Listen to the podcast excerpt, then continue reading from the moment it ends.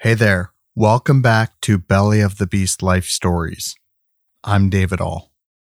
It's another season of life here at the podcast. This third season is a very rare collection of stories by men who share the golden thread of growing up with an absent biological father and broke the pattern to climb up a good man. I'll be sharing my own belly story later on this season. And let me tell you that a year ago, when we launched this podcast, I didn't realize this was my belly story. Let's get on with it. These are stories that you need to hear.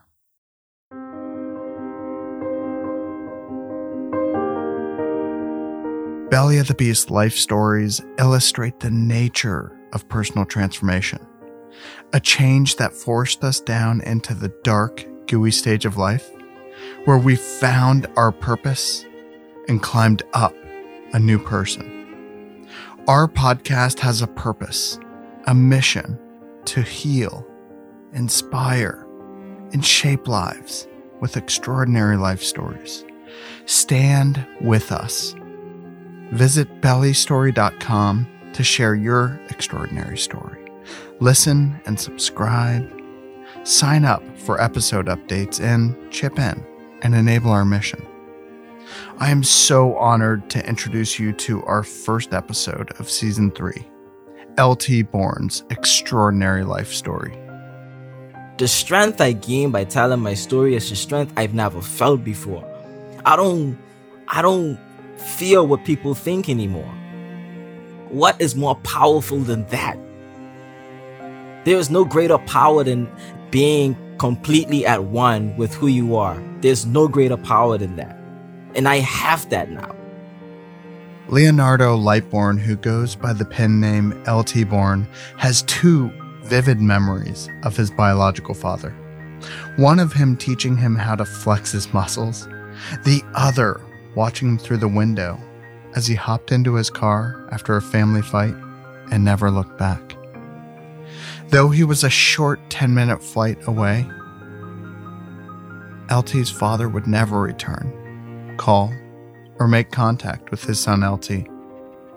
LT grew up and lives in Turks and Caicos, a British territory, a Caribbean island just north of Haiti and the Dominican Republic.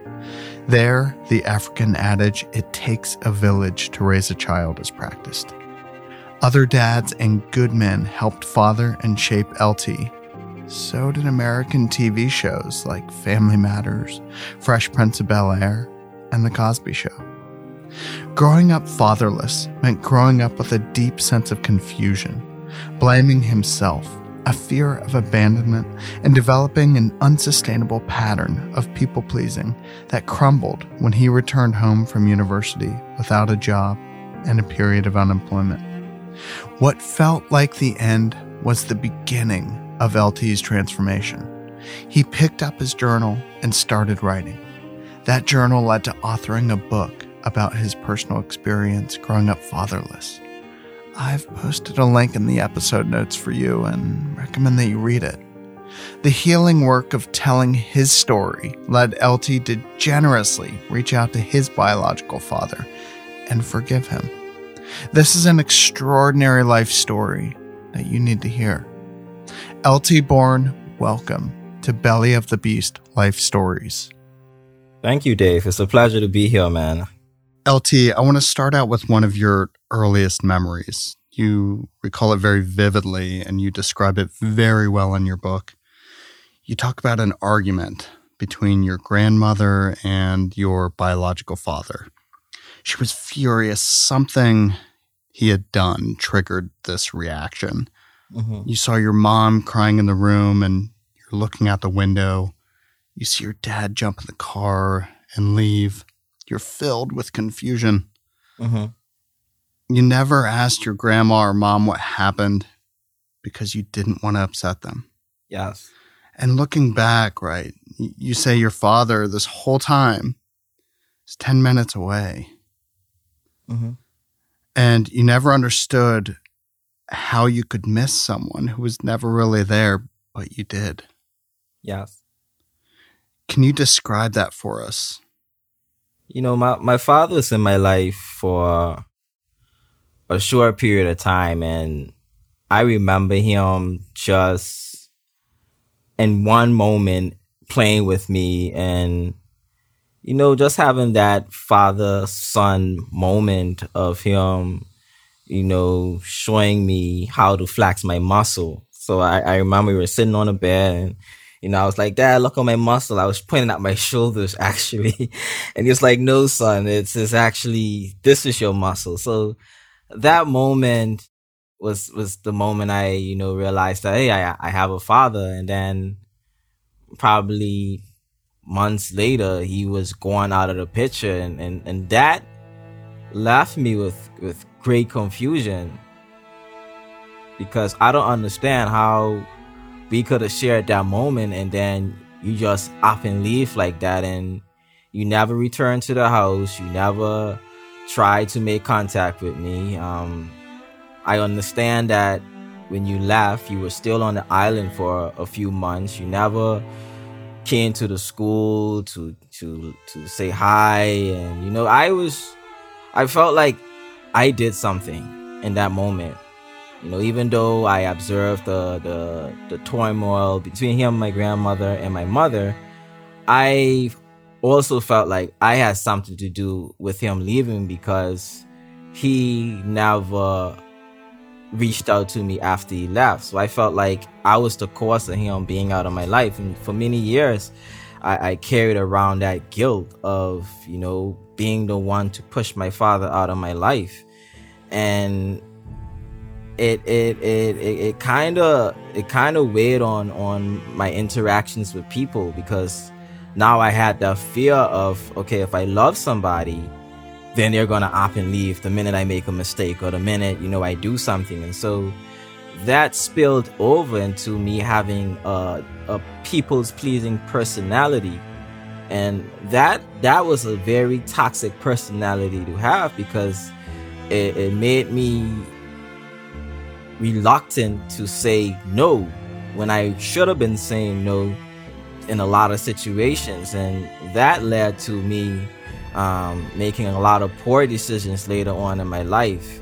And so I felt like if he was there and he and he um, didn't leave in a way that he left and he maintained some level of conflict, I would have avoided a lot of the mistakes I made later on in my life.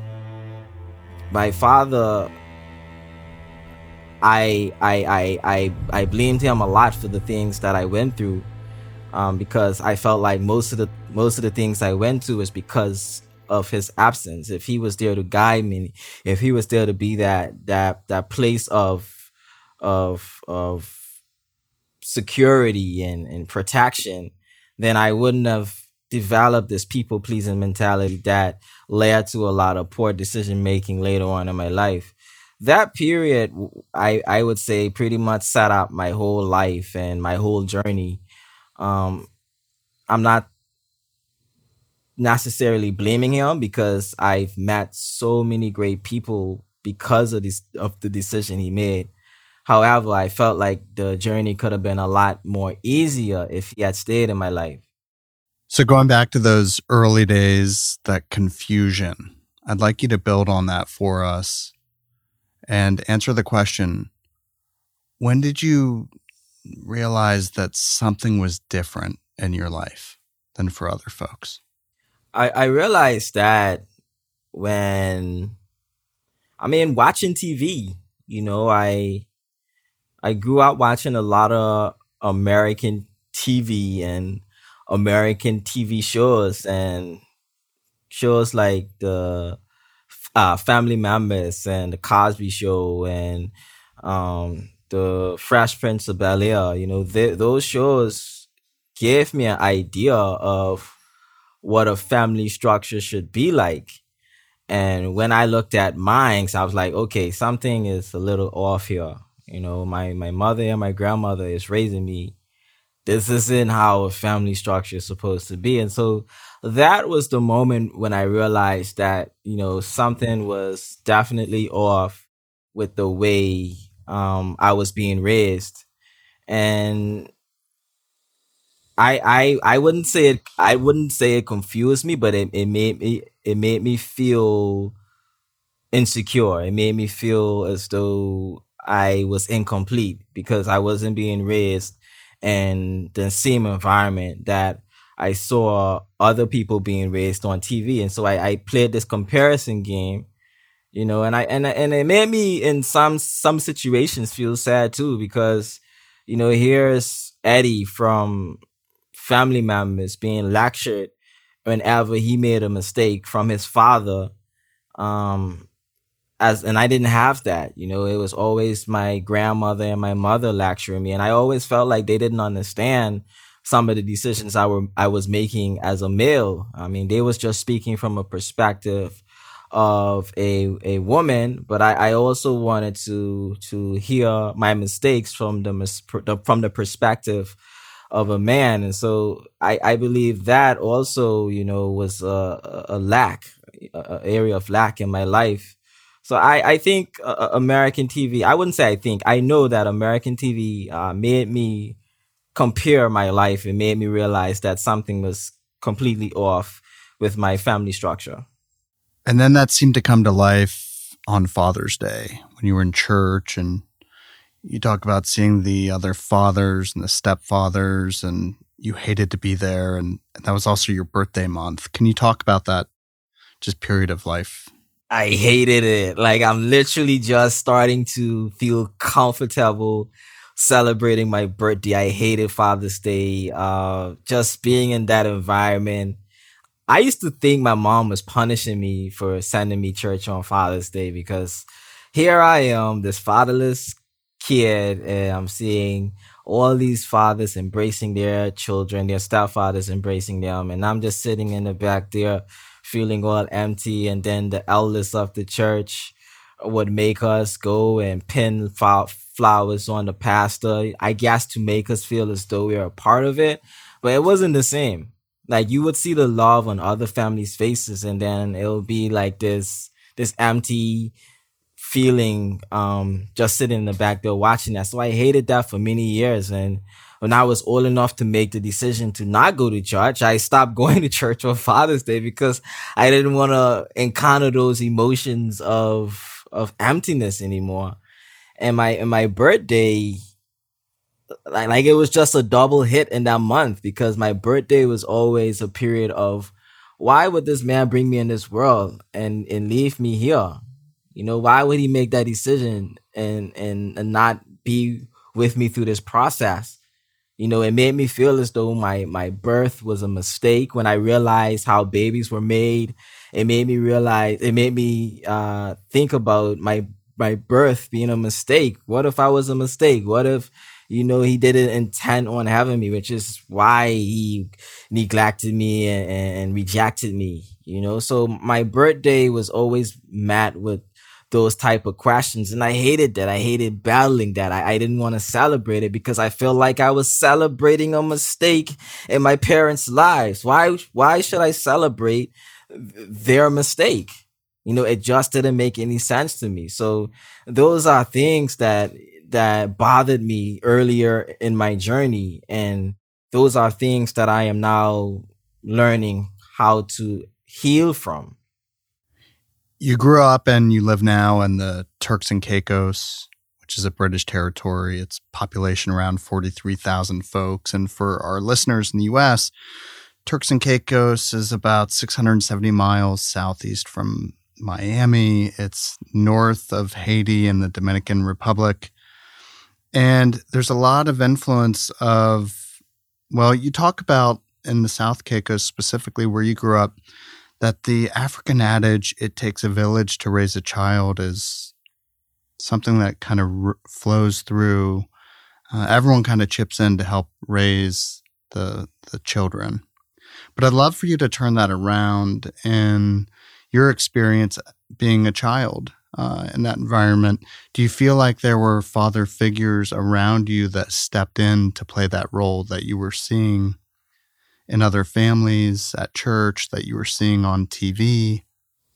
Most definitely. Um, I spent a lot of my childhood hanging out at my best friend's house, and his father, um, his households was one of the um, households in the community that had both his mother and his father in the household. And I spent a lot of my childhood in that environment and just observing and just seeing, you know, how he would um, lecture my my best friend and sometimes even me while we sit at the dinner table and, and have sandwiches or have dinner, he would just give me some words of advice of encouragement. So he saw me being friends with his son and he just embraced me as well. He saw the potential I had. He saw my intellect and he, and he nurtured that. He always told me, you know, um, I'm one of the most brightest young men he's ever seen. He would give me those type, type of words uh, of encouragement to, to keep me on the path. And I, I would say, he had a tremendous impact on my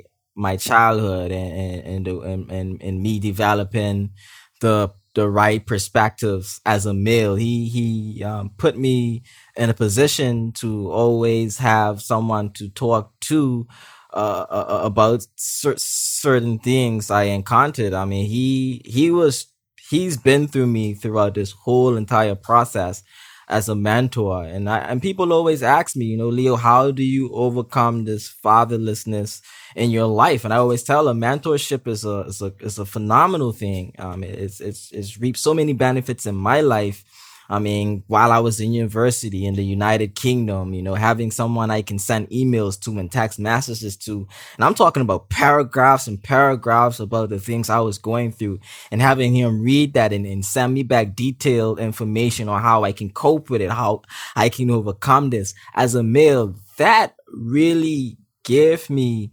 the, the, the, the, the, the fuel I needed to, to to power through life and to to accomplish the things that I have my my my my eyes sat on and my desires sat on. Now, if he wasn't, if that figure wasn't there, I'll be completely honest with you. I don't think I would be in this position I am today. I don't think I would be an author.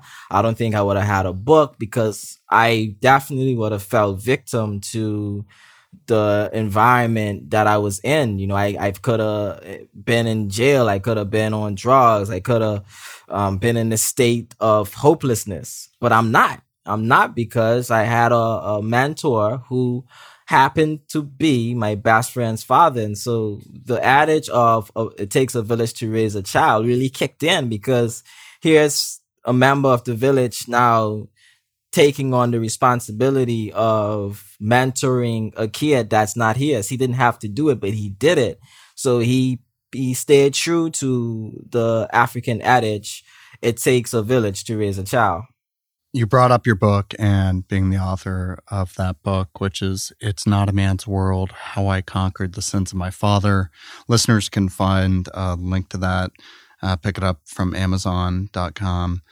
And I highly recommend it to understand really the role of an absent father, just the influence that that has on a young man's life. And I would love for you to articulate for us just the depth of that impact. You, there are a few quotes that I pulled out. I thought my birth was an accident and that people were only tolerating me. I did not think I was worthy of love. It's it's true. You know, it's I I spoke about it a few minutes ago. It's it feels like your whole life is a mistake and and that you are basically how do I say it? You don't you wasn't planned on being here. There wasn't any excitement in the air when Leonardo Lightbourne birth was announced. You just it, it just felt like you just happened. Oh, he, he here. He's just here. I, I I felt like that. You know, I, I especially um when my mother left to go live on another island um and I was being raised by my grandmother when that happened I I just felt another deep sense of my life was a mistake and I I shouldn't be here. I, I felt like I, I don't it's it's it's a very, very dark and and lonely feeling. It's it's like it's like you're not worthy to to exist. It's, it's that feeling, and I guess I overcame it through my friendships with my with my friends and mentorship and you know having faith in God you know but it's something that I I struggle with throughout my entire life you know and this is how my people's pleasing mindset began to develop because because I didn't feel worthy of love I always felt like I needed to win people's love in my life. So I would always be the, the person you call and I'm always there. I'm always available. I always want to um, go above and beyond for you because I didn't feel worthy. I always felt like I had to buy your love, buy your approval. So this is what led to my people's pleasing mentality. People would interpret this as being someone who's who's dedicated, who's committed, who's hardworking, but deep down that wasn't who I was. I was suppressing my insecurities of feeling not worthy, so I needed to try and buy your worthiness of me.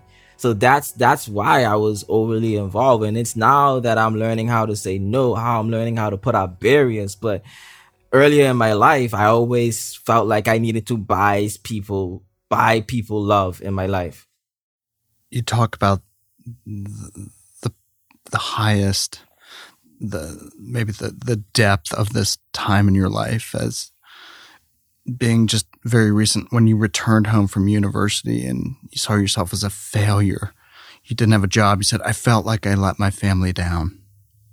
Can you tell us about that? Yeah because my my family was in uh high earning working class family.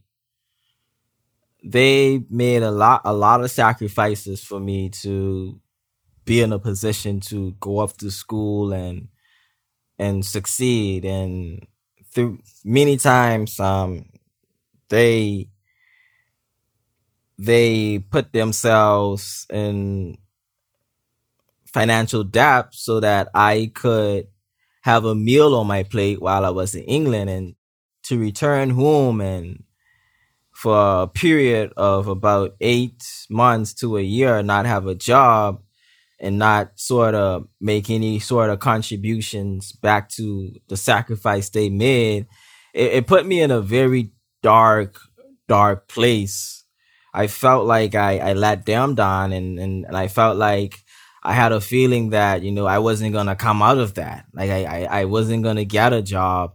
I, I, I was starting to feel a sense of hopelessness because nothing was working. I wasn't getting no calls from job interviews. Every day was, every day felt like three months. That's, that's, I, I, I remember not even wanting to get up to face the day. I would lay in my bed until, till noon. You know, just, just, just hating the, the fact that I couldn't contribute to my household and and and be this person that everybody wanted me to be you know? So that that period was the darkest period of my life.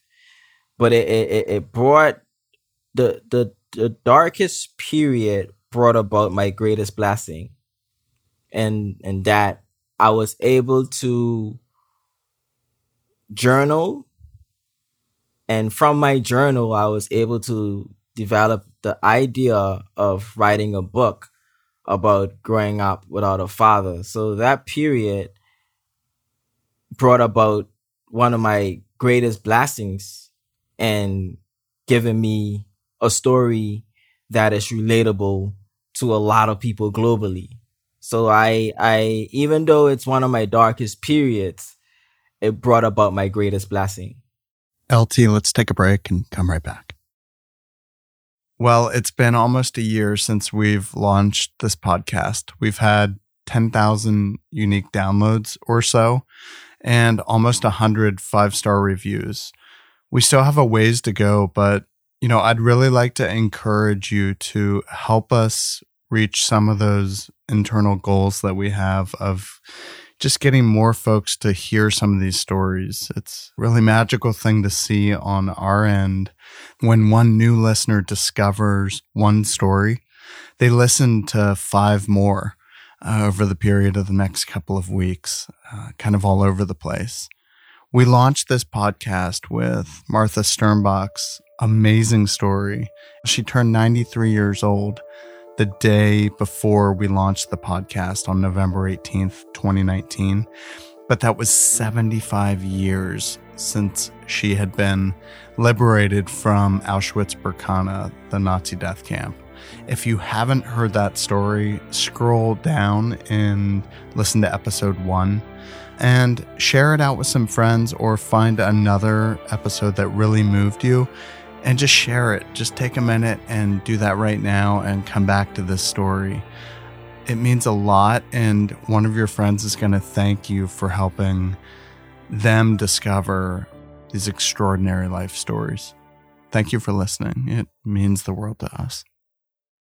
We're back with LT Bourne. Imagine watching your father as a young boy leave, get into his car and leave, and knowing that he's just 10 minutes away, but he never calls. He never picks up the phone on Father's Day to check in on his son.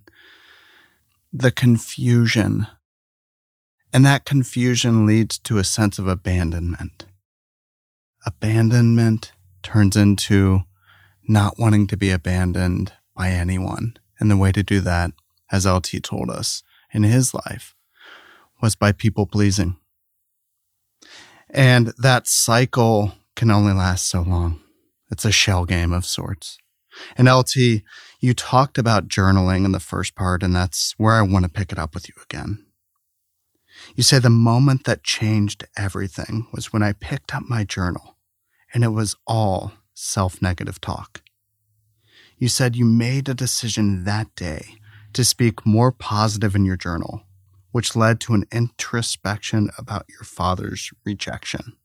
Can you talk to us about that? Yeah, I I was writing a lot in my journal because I I knew that journaling is a way to get out of a dark place mentally. So I was writing for uh, probably months. You know, I'm I'm unemployed. I'm feeling hopeless. And one day I just picked up my journal and I just started reading and I it, the net I couldn't believe how negative I sounded. Like it, it, it just blew my mind away. Like where, where, where, I just asked, where is this coming from? And then I just started thinking and digging up and I read some of the things that I was speaking about, I'm like, wow, Leo, you're so insecure. You're so concerned about what other people is thinking. Where is this coming from? And then, you know, I went to university and I studied psychology. Then it, then it clicked to me in that moment that I was still in pain from my father's rejection. And as much as I was suppressing that, as much as I was being naive to it, because I was sitting in the lecture rooms and I would hear about parental rejection and abandonment and it leads to this. And I'll be like, oh, yeah, okay. Mm-hmm. You know, I didn't thought it applied to me. I was naive. I was in denial. But then when I read that journal in that moment and I thought about some of my lectures, I was like, Leo, you are suffering from abandonment issues. It's time for you to confront this it's time for you to shift the narrative in your life. It's time for you to lead a different life. And in that moment, I started to journal with intentions of being positive. And from that process, it led me to writing my book. I wanted to shift the narrative of my life I wanted to live a more positive life. And the way I did that was by writing with intentions of being positive and also making that decision to, to tell my story. And once I did that, within three months, I got a call for a job when I got the call for my job, my book was 60% completed. I, I, I was like, I'm onto something. I started working and after work, I would go straight home and I'll start writing. And I did, I wrote uh, for a period. It took me three months to complete my book after I was employed. And I was like, this is it. Like I'm on to something, you know, like I just felt like I had to do this. And once that book was completed and I published it and I put it out there, my whole life did a whole 360 but I'll I'll allow you to ask me questions about that. I won't really go into full detail about you know that process. But yeah, I mean the the the journaling really um really opened a lot of gates for me and really shifted the narrative and really gave me back my life. Yeah, in fact, you call it the quest for purpose, and you describe it as a journey of self discovery uh, where you confronted a lot of misconceptions in your life. Can you tell us, like, what were those misconceptions? That I wasn't worthy. That was a misconception that I have uh, had about myself that I I always had to do things that other people wanted me to do in order to be accepted. Writing a book gave me a voice of of of speaking and not worrying about what other people thought about me. I I I, I was able to be vulnerable. I was able to express myself in a way that I've never expressed myself before. And that destroyed the whole people's pleasing mindset and attitude. Now I'm living life on my terms. I'm doing what I want to do. I'm not doing things for people anymore. I'm not doing things to be accepted anymore. I'm telling my story because I want to be liberated. I want to live a life of not holding on to pain and regret. That moment of telling my story gave me back my power as a man. And another misconception was the fact that if I express myself as a man, I'm weak. If I if I expose my emotional side as a man, I am weak. And that that drifts into the topic of toxic masculinity that we have to address moving forward in modern day society because television has painted a picture of men being robots, being the Terminator, you know, not having any, any emotions, just being locked in all the time. That's not true. Men have emotional trauma. We can't express it because we are not allowed to express it. The minute we express our emotional traumas, we are viewed as weak men. So I was able to destroy that idea of me being weak if I, if I expressed my emotions the strength I gain by telling my story is a strength I've never felt before. I don't, I don't fear what people think anymore. What more, what is more powerful than that?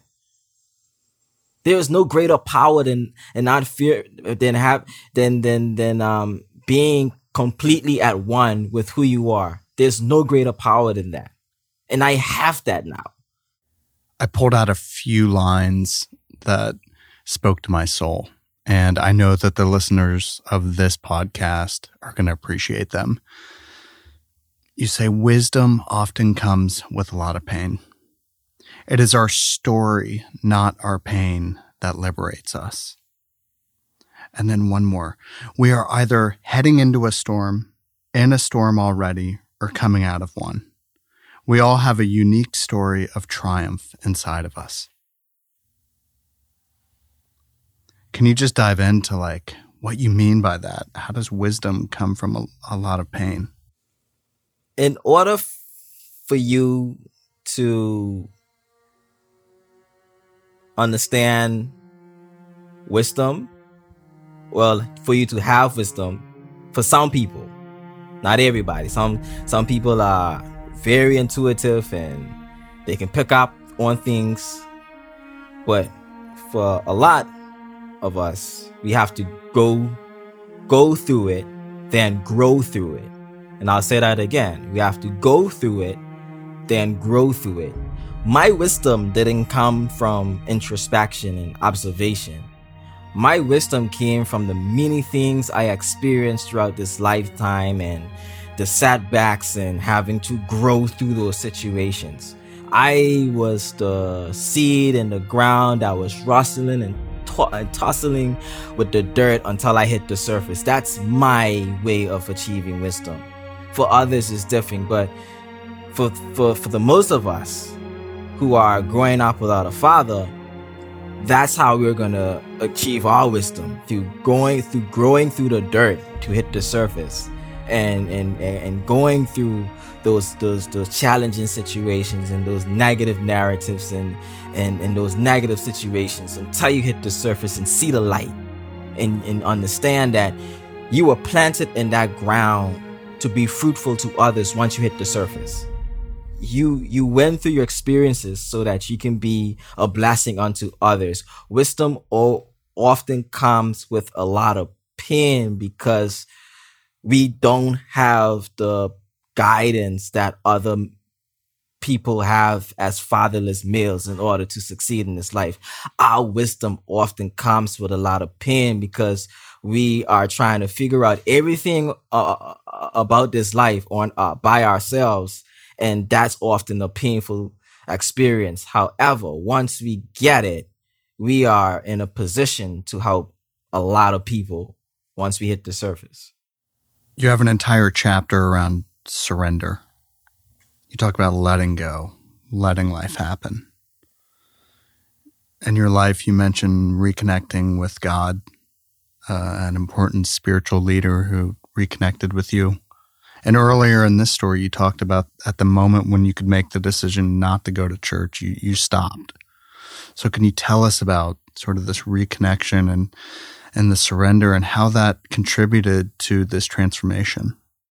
Yes. Um, there was a period when writing the book where I was trying to understand how to let go of everything my father dear to me, you know, and and letting go of the societal expectations and truly accepting where I was and and trying to understand my my story in this lifetime.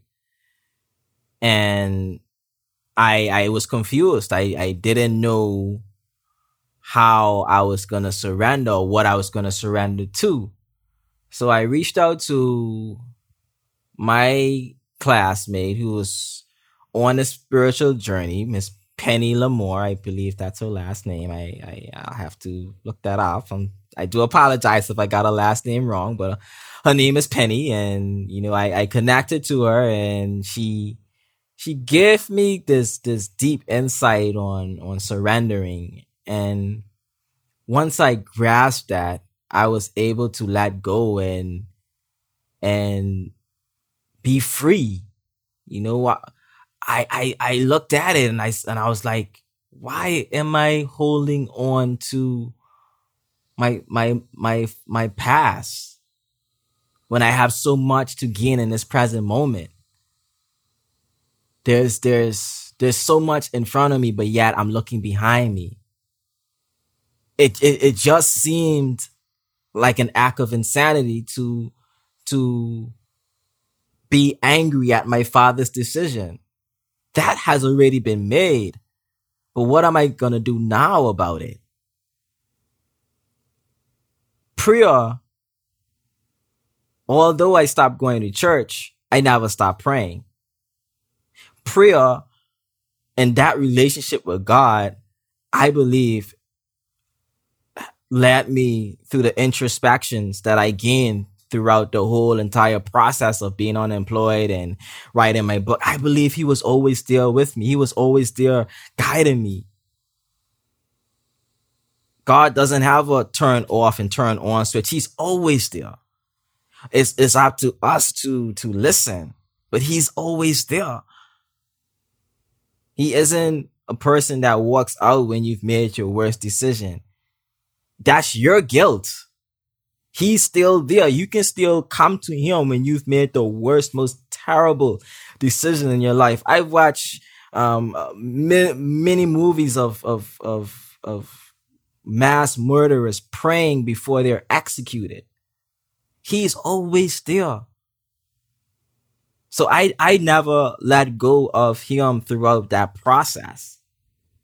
My relationship with him to this day remains the same.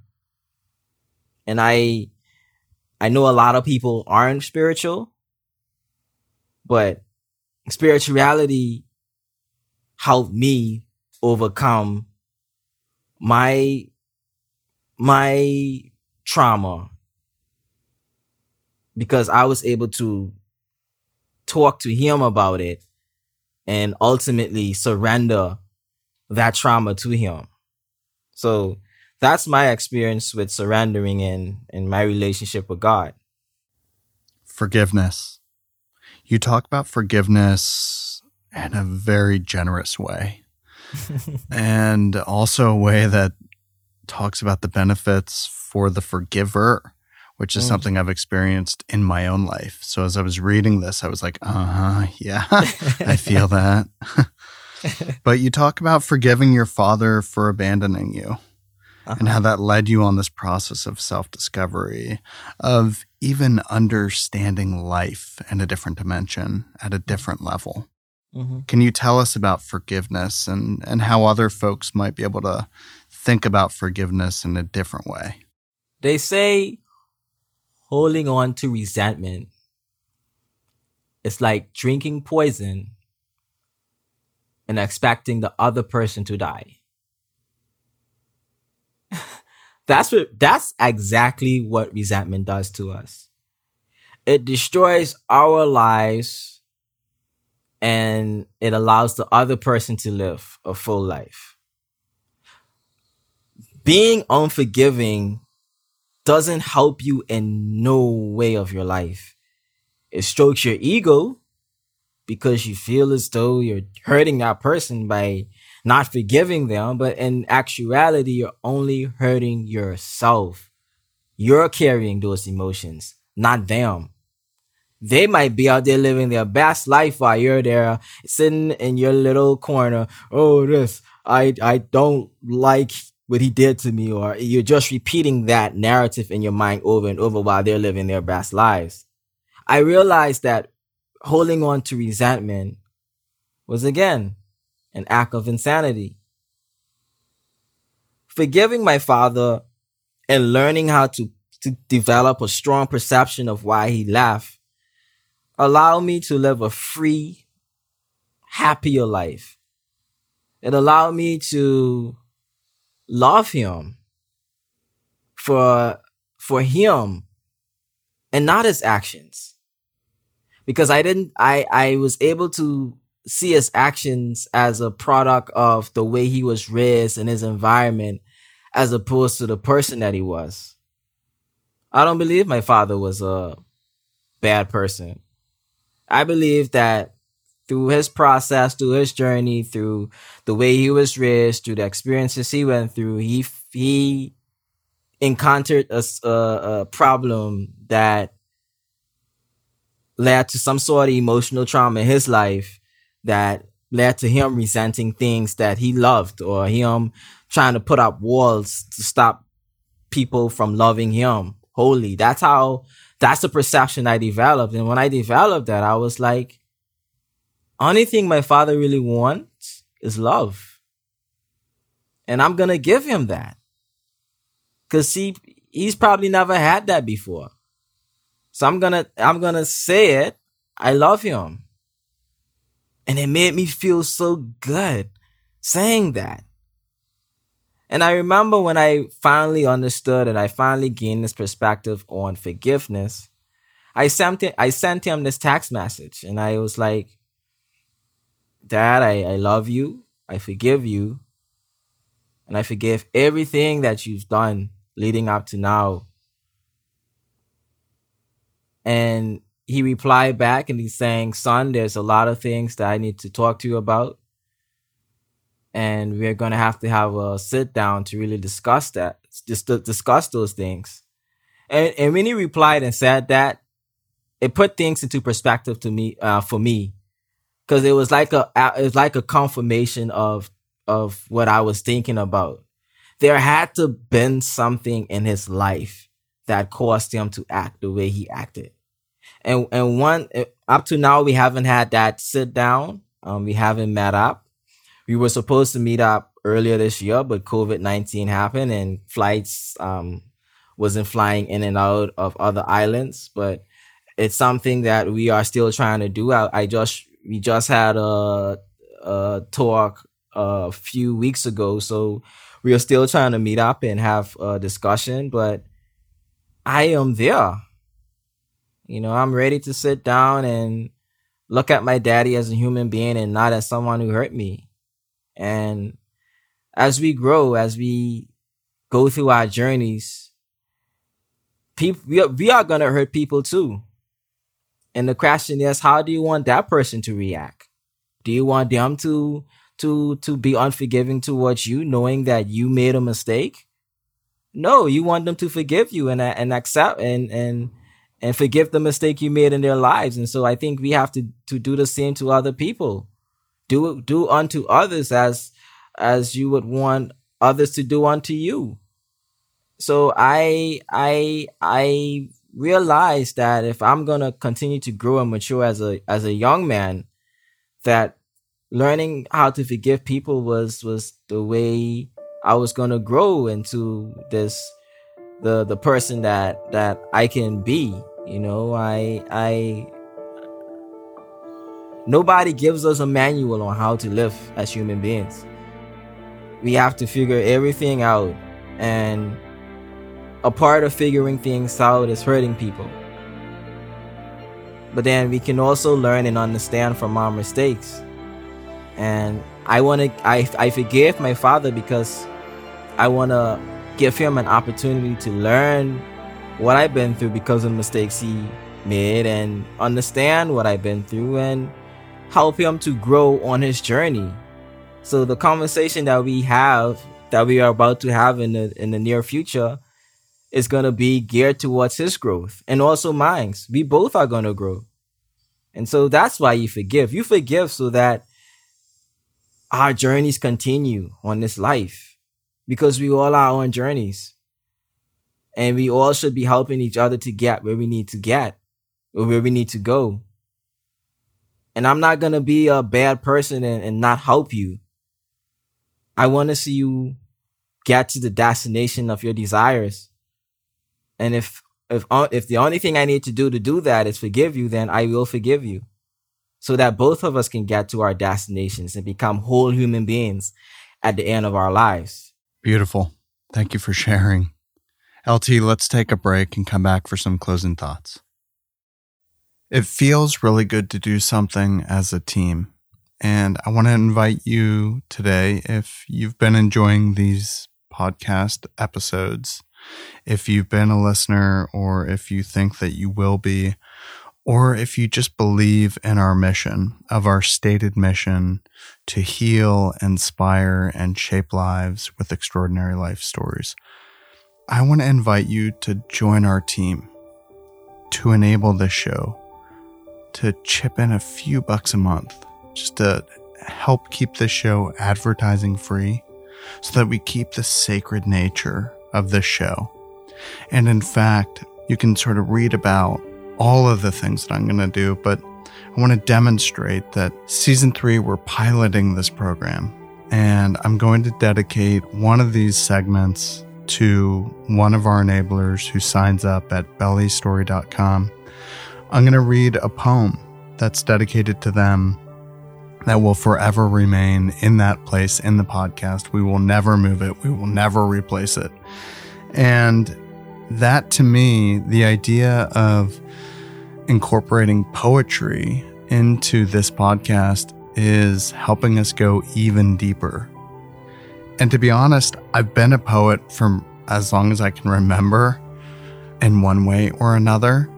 But this year is the first year that I've really understood the value of poetry the fact that the audience of the poet is the soul of another.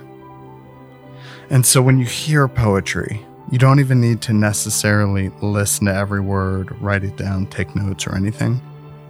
But it's more like you just let it speak to you. So the first enablers to sign up for this podcast, very heartwarming for me, but my brother and sister, Bob and Heather, older brother, older sister. I want to dedicate my favorite poem to them. This is a poem that was written in 1912 by James C. Threlfall, and it's called Be Swift, Dear Heart. And this is, it's a very obscure poem. The only place that I've ever known about it uh, is like this very obscure printed paper from 1912. Like this guy just kind of wrote it in. And so that's the copy that I have.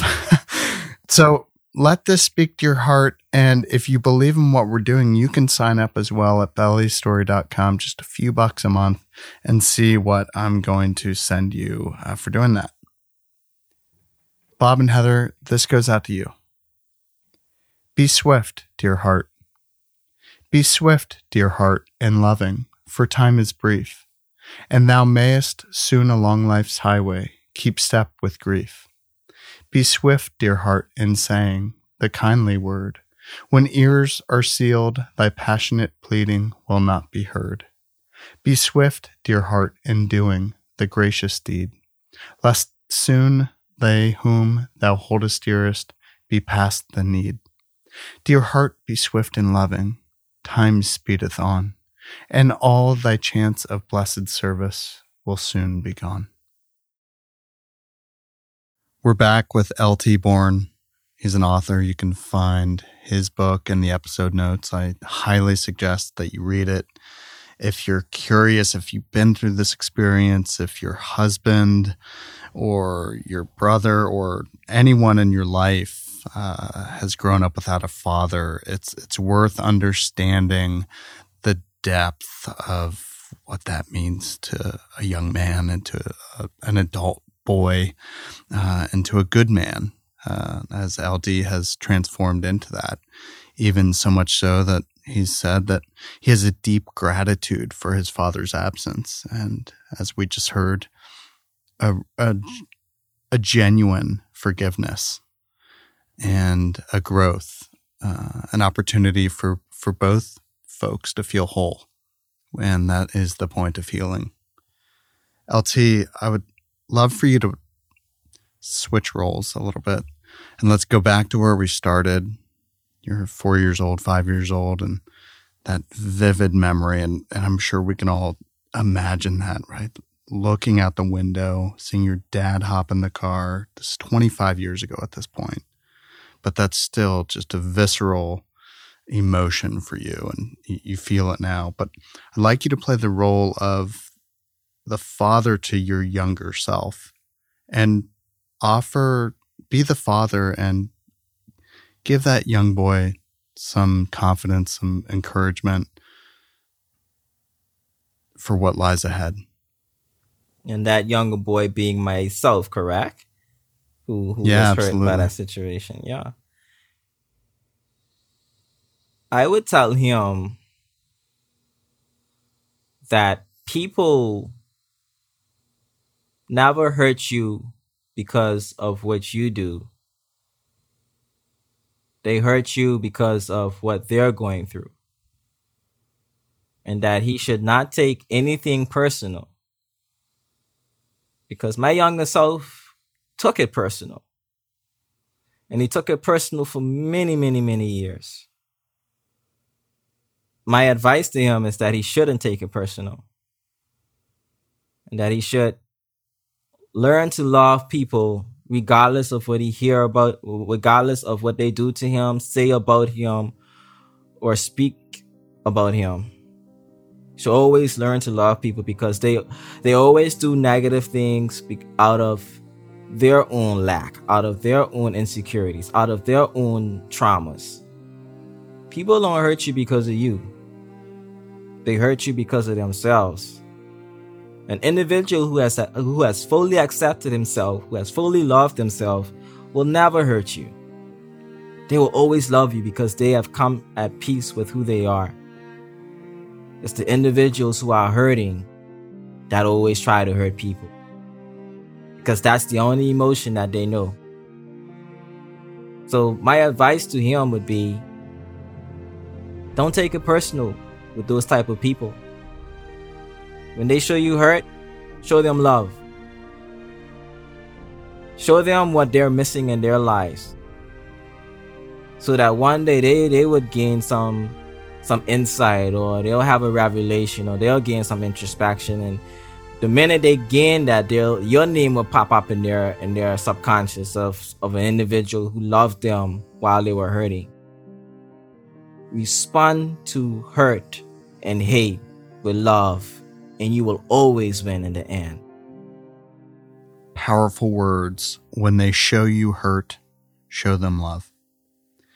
LT, it's been an incredible conversation. I want to bring up one more point, and that's really to all of the other men out there who are in this same category of having the shared experience in life. And I mean, you're, you had some connection with your biological father, right? You told us a story about the pointing to your muscles. And so there is that fleck of uh, connection back in your childhood. There, the, there are men that we're talking to who've never met their biological father uh, in their life, then, you know, ever. Um, there are also folks that we're talking to that had a father who just worked all the time and they were absent even though they were there.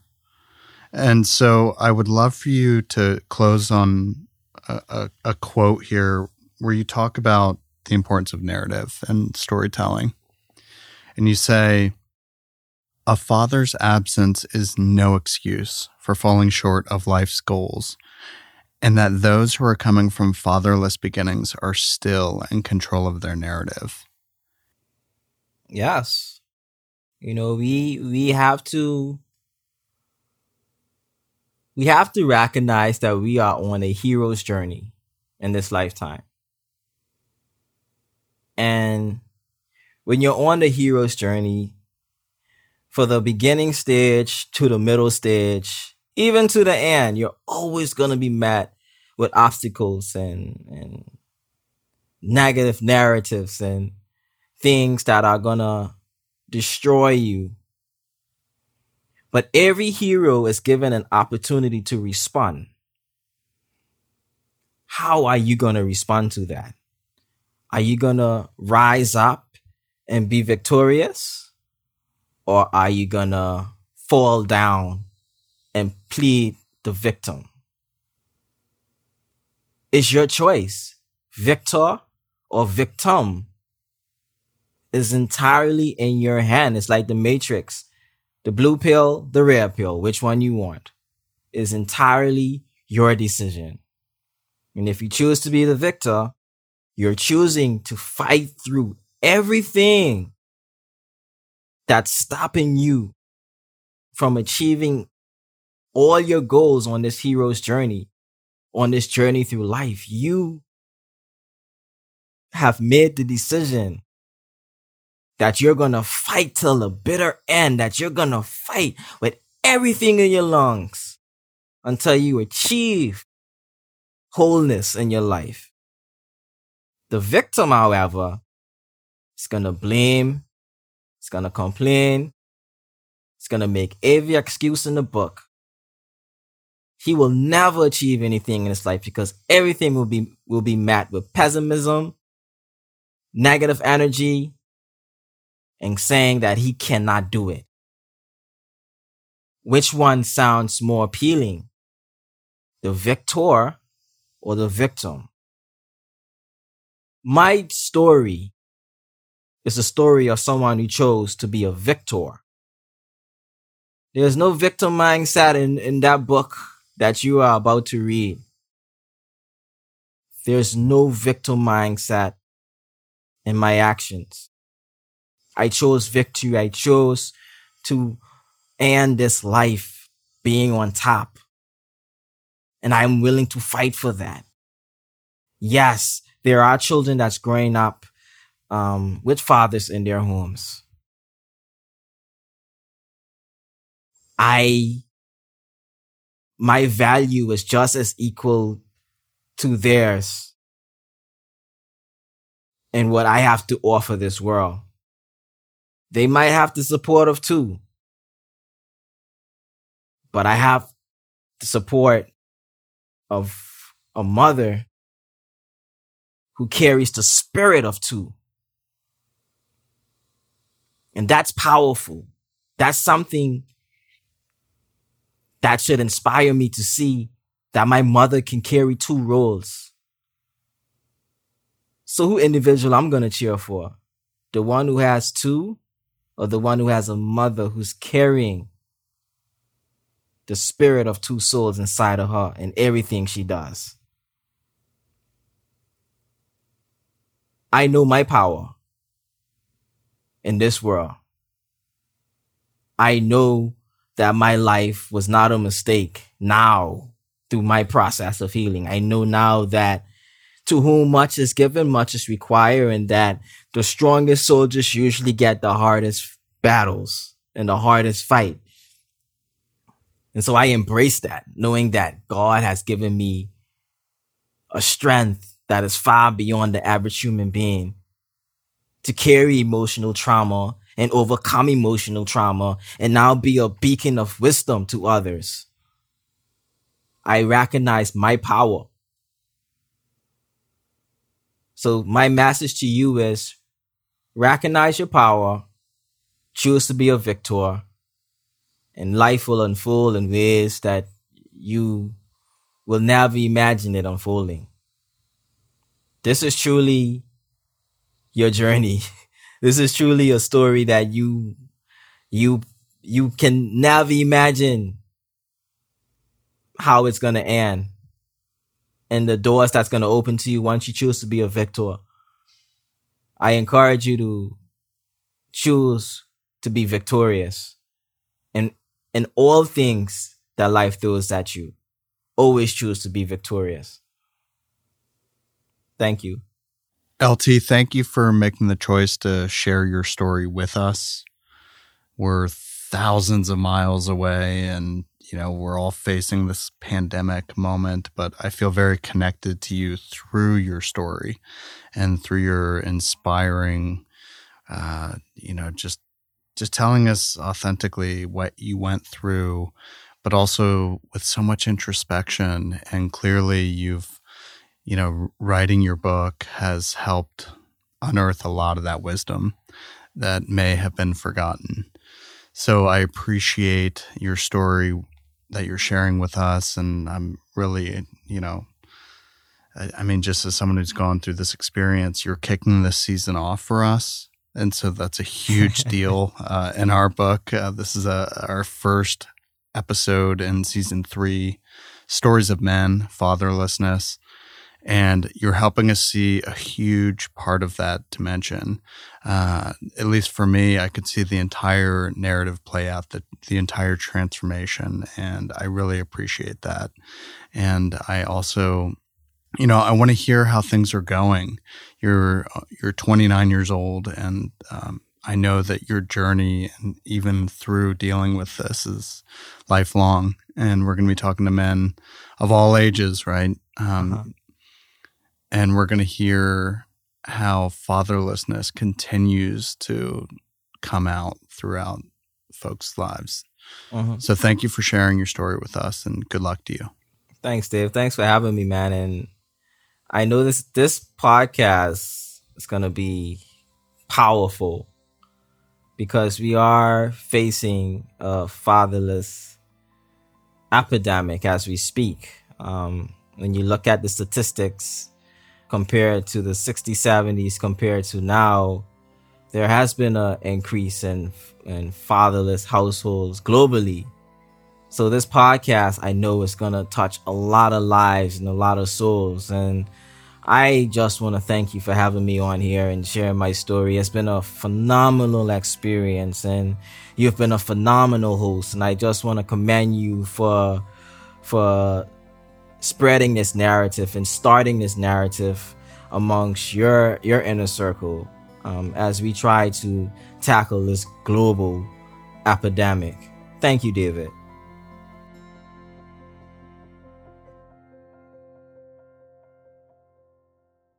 Thank you for listening to another episode of Belly of the Beast Life Stories. You know, like the creeks that flow into the rivers and the rivers flowing into the ocean, this podcast is continuing to fork out into different seasons of life, taking you further into your own pattern of transformation. And if you're ready, I want to invite you to visit bellystory.com and share your story with me. Even if it doesn't match the current theme, I'll still keep track of it and reach out to you. And to be honest, that's typically how these seasons are inspired is by folks reaching out and I realize what an important season of life that is. And look, if one of the stories has helped you look in the mirror and gain a new perspective on your life, or if the wisdom has moved you along in your own journey, I would love to hear about it. As always, the greatest way to help these stories reach the folks that need to hear them is to share it with a friend or two through a text message or on social media. And please write a fair review on Apple iTunes. You can visit bellystory.com for quick links on how to do all that.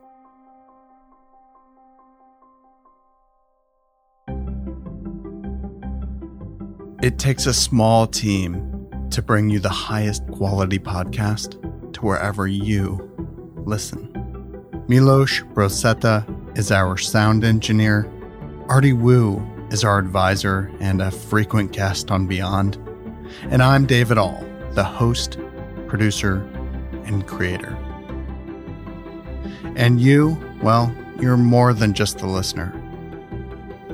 Your life story is the reason why this podcast exists. Thank you for listening. Stay tuned. I'm working on some stories that you need to hear. Be well.